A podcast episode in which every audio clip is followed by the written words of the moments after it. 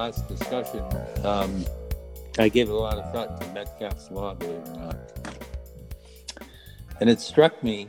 It, it struck me that Metcalfe's law really only deals with one aspect of, of networks. Uh, for anybody listening, uh, Metcalfe said that uh, the value of any network is directly proportional to the number of nodes. So a telephone system with, with 10 nodes is a curiosity, 100 is interesting, 10,000 is um, kind of good. Or but, just, you know, basically, the, as you add nodes, the network becomes more valuable. Exactly. But in the whole concept of, of micros, my, the, the concept of micros is different. Uh, in, in the vanilla network, uh, it's assumed that all the nodes are equal. In the micro uh, node, uh, you probably don't want to assume th- that equality for the simple reason that you're not going to network everybody, and so uh, the value of the network is is directly proportional to the to the value of each node. And if you have a lot of really good uh, people that you're networking with, people that com- contribute contribute value to whatever you're doing, then that's good. If you've got a bunch of people that you're, you're sort of just pen pals with, um, that's probably not as good. So uh, one of the things that uh, in experimenting with the app that we are, are using uh, in conjunction with Gillmor Gang and GGX, uh, the so-called audience and the so-called uh, uh, people being added as nodes uh, are one and the same. So the the uh, the people that are consuming or interacting with the information uh, or the assumed micro network that uh, has a certain common interest, uh, they are a significant part of the equation and as represented in my mind by the metadata that flows uh, around the information that we perceive as being so-called content. Yeah, I would agree with that. The metadata, I mean, can you even call it metadata or is it just part of, it's, it's information. It's part of the information flow but tapping into that metadata flow uh, and separating it and potentially at least uh, anonymizing it so that it becomes uh, additive social signal, I think is a, a, huge part of the opportunity of micro networks right now. I would agree with you. It's it's it's all about um, uh, adding value and, and providing a valuable valuable signal. I mean, if you if you wanted to make a comparison, uh, um, a railroad, a 19th century railroad, is is that way. It's not it's not a uh, um, a network that can be infinite. It's it's got it's got discrete points and uh, two termini, or, or, a couple of at least two termini, and uh, you you really the, value the, the the railroad makes money by connecting large population centers, valuable population centers, if you will, uh, not by connecting uh, you know one, one, horse towns. So uh, I was kind of uh, interrupting slash uh, appending uh, what I just said, and I hope I didn't disconnect you from where you were going with the whole idea about Metcalfe's law. Well, I think that was it. Uh, you know, it, it, it, we probably, when you look at Metcalfe's law, um, it, it, it, has one idea. And I'm thinking now that Metcalfe's law is really uh, probably going to be a collection of you know, two or three uh, discrete ideas that are related, sort of like uh, not to get too highfalutin about it, but maybe like like the laws of thermodynamics. Go on. Well, uh, uh, there, there are three principal laws of thermo, thermodynamics. I, I, don't even know if I can recite them all the conservation of energy, uh, entropy, and something else. I don't know what. Uh, and it strikes me that Metcalfe's law, uh, there has to be a, uh, a statement for uh, commercial networks of, of, of, equal value in which the nodes are um, relatively passive, at least from from the standpoint that um, they they connect each other on a on a more or less equal basis, and they pay some some tariff on a monthly basis, and the in the the uh, network owner receives compensation from that, and that's how they make money. In a in a micro network, as, as we've talked about briefly here, um, and I, am not I, I'm just hypothesizing this. I'm I'm not some great thinker, but it, in in what we've just discussed, um, we recognize that there is a difference in value of the nodes of the network, and uh, the the value of each individual node is what makes the network valuable, not the size of the network. So, so okay, that's good. two things. Right. Another? I don't know. Okay, so uh, let's talk about the uh, impetus for utilizing this apparent uh, value. Uh, let's talk about the election. Uh, Great example. Okay, how do you apply that to uh, what the, what's the problem, and how do micro networks solve any part of that problem? Well, it strikes me that the micro network is is very focused on on, on delivering true truth, delivering knowledge, and um, not not everyone who can who creates knowledge create, creates um, uh, yeah has the ability to influence uh, peers uh, is is on the same level. I, I think you know just to pick some random random people, George Will is probably a more valuable node in a in a network talking about uh, the, the elections than Denis Pombriant. But you you both uh, as you know nodes, and hopefully we can get away from uh, using that word uh, incessantly. The uh, uh, the common value proposition is, is that you you know you may perceive George Will to be uh, more knowledgeable uh, or more connected as an expert or an apparent expert to than you are, but uh, you both may have insights and perceptions about the situation uh, politically and how it's being represented in the media uh, that are equally uh, expert. I don't know. I, I, I want I want to believe that, but um, uh, I I would also say that um, I would also say that this setup could could be seen as non-democratic, uh, neither pro-democratic or anti-democratic, just not not in that milieu. Uh, the reason being that um, uh, what you just said strikes me as sort of First Amendment ish, and there's nothing wrong with it.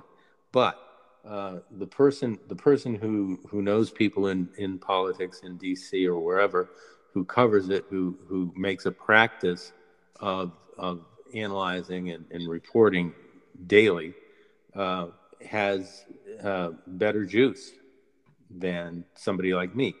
I read the New York Times and I, I form opinions largely based on that and reading some other papers.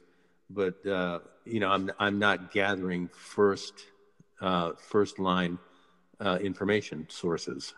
I'm not. All right. Well, let, let me uh, let me try and uh, uh, decompose the, what you're just saying, so that what I'm trying to say. I don't think that it's about the First Amendment. Uh, it, it may well be, and I just don't understand uh, the connection that you're making there. But let's just say that uh, that aside, uh, when I listen to George Will, I find him uh, to be uh, authoritative for me, not just because of his uh, conservatism and uh, uh, relative expertise. You know, this is his business. This is what he does. He's a professional pundit, etc. But I also, in addition to that, I find it fascinating when somebody who has a different political perspective than I do, namely conservative as opposed to whatever the hell I am. Uh, I find it fascinating when those two, uh, when the result of those perspectives overlaps or conjoins. I find that uh, very valuable. That as as will, in a network. Yeah, exactly. The, it, it's coming from uh, you know, I have respect for George Will, uh, but sometimes I, as with other commentators, like, uh, for example, Hugh Hewitt, I believe that's his name, who is, right. uh, you know, basically a voice of the uh, opposition from my perspective. Uh, he converts some of his intelligence into a particularly um, journeyman kind of uh, practical uh, advocacy that I don't find as compelling. Whereas I, I don't get that same impression with, uh, uh with George Will, uh, because George Will seems to, uh, when things get bad politically, he seems to jump over to a perspective that aligns much more with me than some of the so-called liberal commentators, uh, you know, that uh, I'm used to uh, paying attention to. All that is well and good and, and, valid, um, but my only point is is that uh, just picking two random people George Will would be a more important node in the network than than me or you. Uh, but uh, uh, my point was initially was uh, that uh, I, I, think you're underestimating the power of your process in terms of reading the New York Times and other publications, and uh, in, in addition to that, a, a, history of reading books and uh, uh, doing research that adds up to a perspective that I don't have, and then finding that aligning uh, or not with uh, with where I'm coming from. I find that immensely valuable. Well, thanks. I I, I agree. It is immensely valuable. Um, but um, and and in a micro network, um, if if George Will and I were on the same in the same network, we'd I'm sure be able to trade some ideas, and uh, we might be able to influence each other. Who knows? Um, but and that uh, if that was then published or interacted with on a the implicit micro network that uh, we sense uh, is exists, uh, then it would produce even more network effects. It would indeed. It would indeed. However, my original point still remains, and it is that uh, uh, the star power of one George Will uh, is greater than the star power of you or me, at least at this point in our careers. Yeah, but uh, star power is a function of uh, getting people to listen. Whereas if we're in a conversation uh, with, uh, you know, in a group, a micro network of people that uh, share an interest in the uh, information rather than the star power, I mean, I can give you the names of a number of pundits that have a lot of star power that uh, I don't think are additive to uh, a network of this kind. So uh, at some point, uh, you know, perhaps it's a redefinition of what star power star power is. That uh, you know called for because uh, I don't think that I think there needs to be a certain uh, ability to be able to include and incentivize people to join the network. Uh, uh, but I don't necessarily think that the star power is the. Uh, I think there need to be those kinds of people uh, because they lend uh, a, a, certain authority to people that people are not necessarily aware of. But I think that's an initial kind of thing, and if they if they are engaged with each other, uh, I think that the cumulative star power carries the day. Yeah, I think you're right. I think uh, I, I, think I may have gotten us off on the wrong track, um, assuming that there was an audience. But in a micro network, as I'm envisioning it, as as I understand it, um, the audience is, is the participants. So, um, two people or or fifty people in a network. Uh, bring more or less, or at least have more or less the same credibility, and bring um, bring their own star power, and in fact, um, don't don't participate unless they feel that uh, the other people in the in the network are, uh, you know, pulling their own weight. In other words, right. you wouldn't get George Will on a, a, a call like this unless uh, he thought that okay, this is this is a good group of people that uh, I can engage with and trade ideas with, and and uh, you know I, I, I respect the way they think.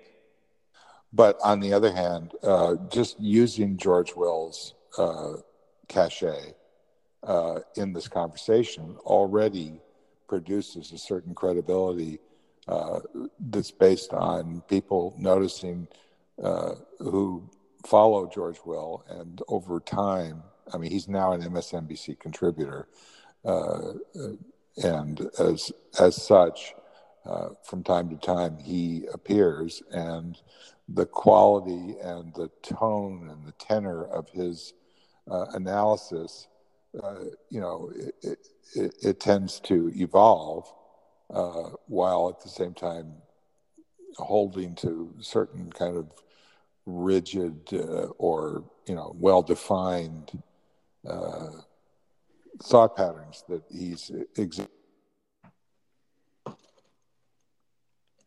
Yes, of that uh, continues to emerge because there are people on panels with him, for example, uh, or the host of a show that frequently brings him in, like Lawrence O'Donnell does uh, from time to time. And there are various people who do that on the MSNBC network. Uh, it, over time, it it uh, introduce to my awareness people that I wasn't necessarily aware of before, not because they either agree or disagree with him, but because they uh, they interact in a way that sort of includes them implicitly in the value proposition of George Will in addition to them. And that kind of additive quality may be uh, related to what you're thinking of in terms of this uh, expansion of Metcalfe's uh, law. Does that make sense?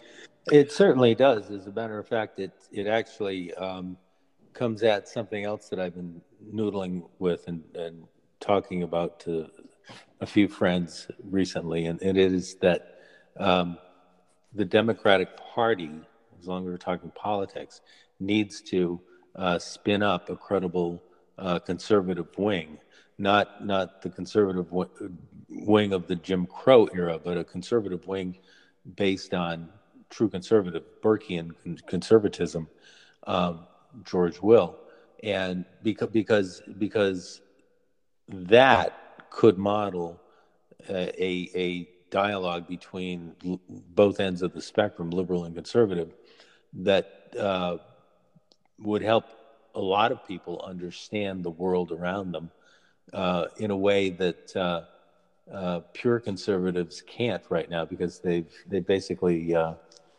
turned off their they they basically turn off their prefrontal cortex whenever they go to a rally or or uh, get drink too much Trump Kool Aid. Mm-hmm. Yeah, I so, find uh, myself yelling at the TV constantly, uh, particularly on MSNBC, which is what I largely watch, because of their tendency to reduce things to horse races uh, rather than, and you know, uh, you know, like a perfect example to me is uh, the so-called coverage of the horse races in Georgia and uh, Florida uh, and by extension, the situation with uh, uh, Beto O'Rourke in Texas, where uh, it's my uh, effective analysis, intuition about Georgia and Florida is, is that it really doesn't make much difference. Uh, these recounts are basically going to validate whatever has already happened that there's not going to be some substantial change in the outcome of the election. Whereas, uh, I mean, you know, maybe it would be uh, exciting and uh, certainly for the news networks uh, that the horse race flips suddenly as a result of legal action or whatever. But that uh, uh, the by contrast, I think that the real significance of the election so far has been uh, in an instance where there are uh, uh, emergent characteris- characteristics of uh, the left uh, in states like Texas, where they basically don't have a chance uh, that coming up to a tie or uh, close to a tie is the news, is the horse race, and and that's already decided, and that there are some uh, elements of that success that Beto O'Rourke had, and that uh, uh, the governor governor gubernatorial candidate uh, in Michigan, uh, I'm sorry, uh, Georgia had, uh, which is that they're bringing along uh, a, a, an elevated number of uh, voters that have, in the case of Beto O'Rourke, literally flipped two House seats. Yes. So, so there's a substantial political change that's underway, uh, and that the media's focus is toward what's essentially an old story uh, that really has no particular impact and certainly no insight. I don't know. I don't know. I think uh, I think the media's job is to report the facts as they change, uh, and sometimes it's not very glamorous and it's not very um, interesting to look at. But you can't you can't do analysis all the time. You need fresh data to do analysis.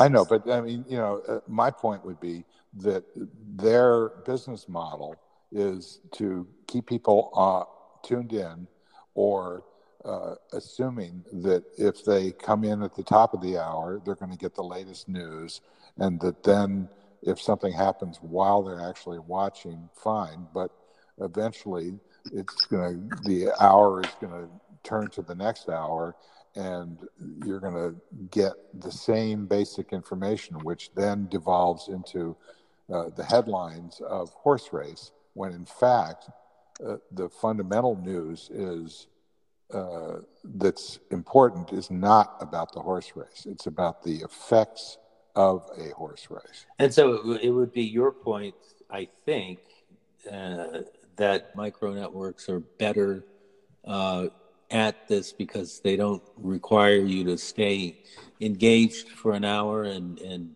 uh, recapitulate the uh, the last 24 hours in, in, in news, but only to, uh, disseminate and consume uh, that which is breaking. Right. I mean, I feel I feel that there's that we're approaching. At least I am uh, a, a reluctance to listen to this kind of uh, hour by hour recycling of the same uh, information uh, and it's causing me to basically use the mute button a lot. And what I think that represents is, is that there's uh, a different kind of uh, communications, uh, you know, political network that could emerge that isn't based on this repetitive uh, 24 hour on demand cycle, but rather perhaps a notification based.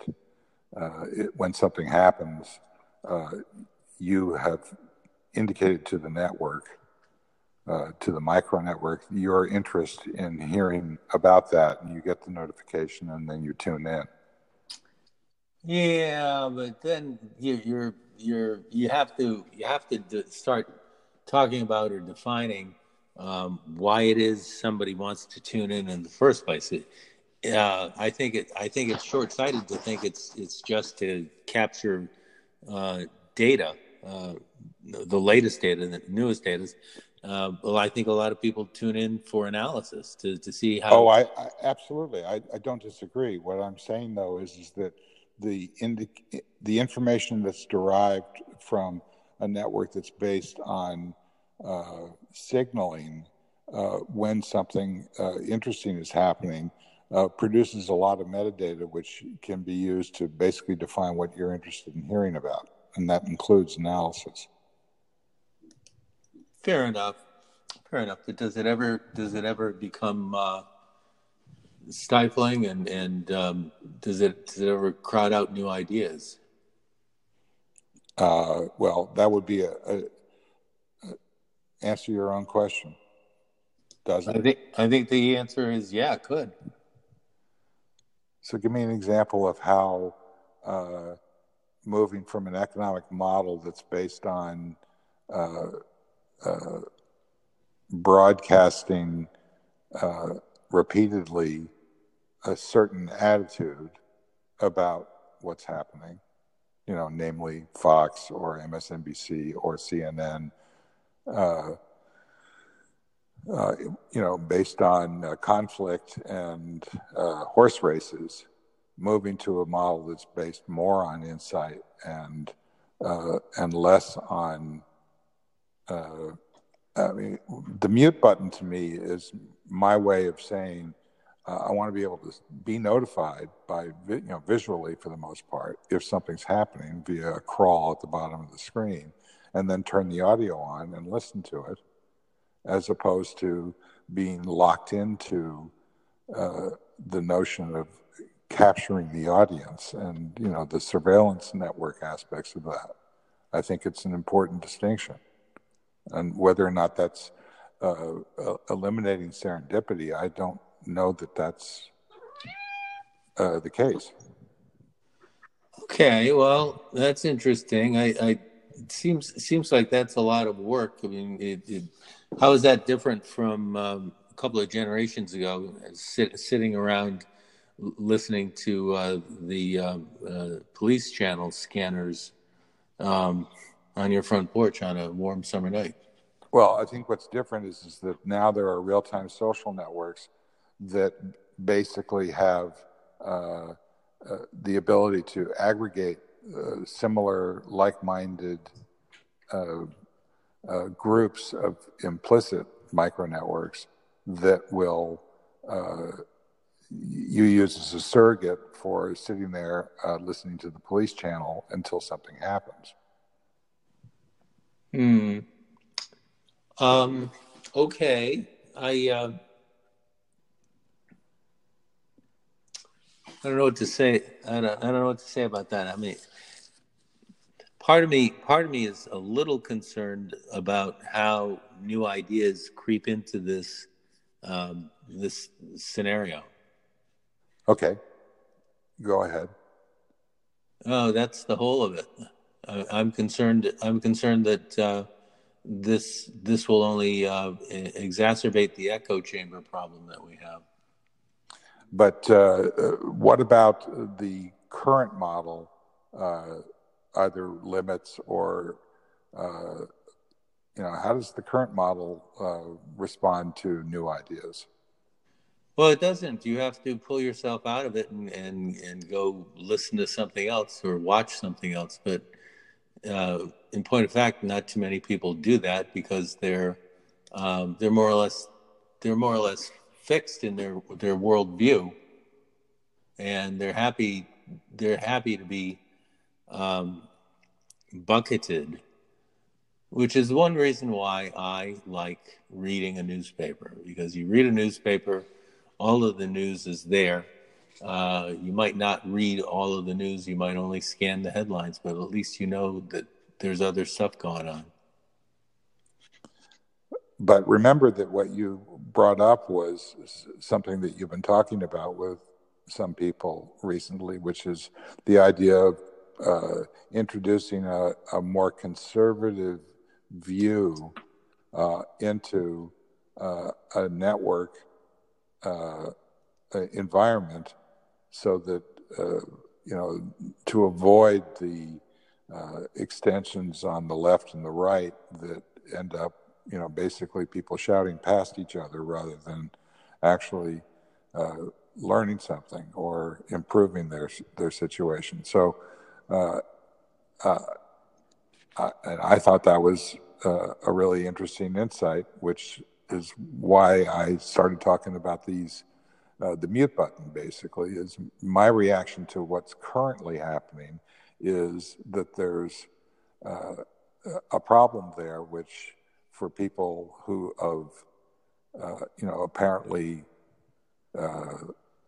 left leaning leaning uh, philosophies uh, are finding the the value of these conversations tainted by this kind of polarization.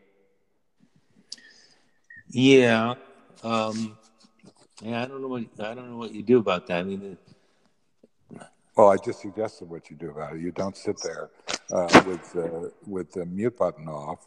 You, you move to a a, a, different model. So what you would then replied to, as far as, and I, again, I'm tr- trying not to state what you think, but rather how I am hearing what you think. Uh, you move to a discussion about, you know, the, basically the fake news problem, which is uh, that uh, how do you uh, how do you avoid the polarization problem?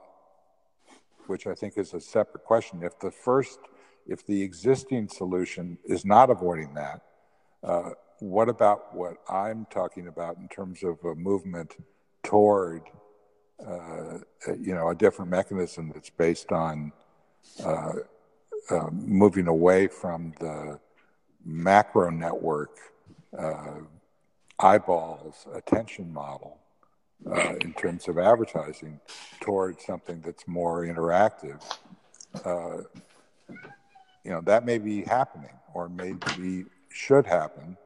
So how do we? We still have the same problem that you're talking about, which is the uh, the echo chamber problem.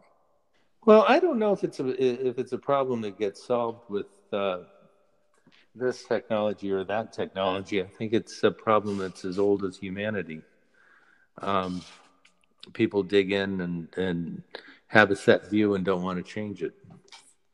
And technology just accelerates the um, the rise of, of emotion and uh, causes people to be uh, a little more rabid, maybe a lot more rabid. Um, yeah, you go back 100, 150 years, people people were just as uh, intently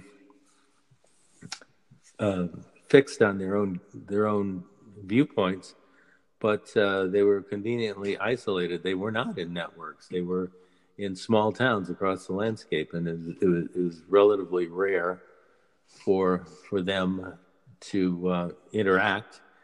And uh, with a little more regularity, uh, things like the mail and newspapers uh, arrived and, and sort of cross pollinated uh, ideas, but on a, a, a, much slower, at a much slower rate, on a on a more uh, fine grained basis. Okay, so let me take uh, one more uh, uh, approach at what you were talking about when you talked about uh, this uh, theory that you have about uh, instituting a, a, more conservative approach. Can you explain to me how that would work to improve the the idea generation and the thought process? I'm I'm, I'm simply advocating that that we don't uh, that we don't pick sides based on shirts and skins, and that uh, uh, we put some shirts on some people and we take some shirts off other people and and and let them play together.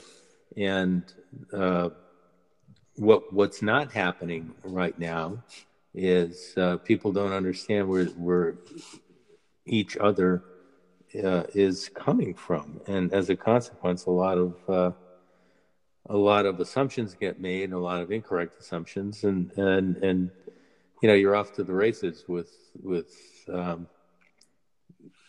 really incomplete knowledge, incomplete information. What I'm saying is is that it, it, we have to find a way to tone down the rhetoric and ex- truly exchange ideas again. Uh, doing exchanges in, in ways that we haven't done in a long time uh, since the, internet age really began, or since social media began. Excuse me. Um, and one way to do that is to um, is to invite uh, people with different viewpoints into um, the discussion. Maybe you do that with uh, with micro networks. Certainly, that's a possibility. Um, but even more important is you have to have a you have to have a group of people of goodwill who are not simply there to uh, score debating points and to win, uh, whatever that means, uh, an argument. Um, right, and and the, the so everything you just said, I completely agree with. Uh, but I also think that the uh, the current broadcasting model uh, is, incentivizes and uh, pays off uh, for more conflict rather than less. So, uh, what is the vehicle for actually having that kind of dialogue, and how do you get from here to there? Is what I'm asking. Well, if I knew that, I'd probably be a, a, a wealthier and happier person, or, or at least well. Uh, I don't know, know. Uh, now we're going back to the you know to the uh, star power uh, discussion, and you know I, I, think that you've made a really good case for uh, what would be more productive. The question is: is are there blockers in place in the current economic model of media that prevent that from happening? It seems that that's the case. Well, two things. Number one, uh, yes, uh, and number two, uh, I'm I'm kind of like noodling on this uh, out loud, so uh, I don't promise that everything. I, I haven't got this all sorted through, but yeah, I mean, there's there's obviously there's a profit model involved, and uh, it involves having having eyeballs. The more eyeballs, the better, so that you can charge the most for for advertising space. I get that uh, the but there's another equation uh, uh, that I think is emerging, which is uh, the amount of time being supported by uh, the so-called eyeball model is increasingly uh, glut and is difficult to consume and forces out value. Oh, yeah, you know, um, I I forget who was on uh, MSNBC last night, but uh, uh, the word peak TV came up, and um, uh, that made me uh, that made my ears perk up because uh, you know I'm a I'm a I'm a a, a, a fan of, of economic cycles and I think about peak oil a lot. Uh, so peak TV was was uh, very interesting to me. But, but what what they were talking about is is that you know we've got this glut of uh, pretty good TV these days, uh, pretty good everything, uh, scripted shows. Are more scripted shows now than there ever have been, and it, it gets to be um, impossible. It has been for a long time. Uh, impossible to to see all of it or even most of it. There's there's so much. So, you know, you look at that and you think, um, it what can can something like a micro network um, serve to help uh, get through some of that glut? Not not to serve to help you um, see it all, but if you're if you're able to check in and check out and only get uh, the salient points that you want, then uh, you will either be able to do more, uh, do more checking in and checking out, or or you'll you'll receive a a, a, a returned time benefit. Uh, in other words, time returned to you that you can do other things within your day. Well, I think that's a good way to end this uh, particular uh, conversation and pick up on it uh, from this point moving forward. All right, sounds good to me. This has been very interesting and stimulating. Likewise. Denis Pombriant, thank you, sir. Steve Gillmor, always a pleasure.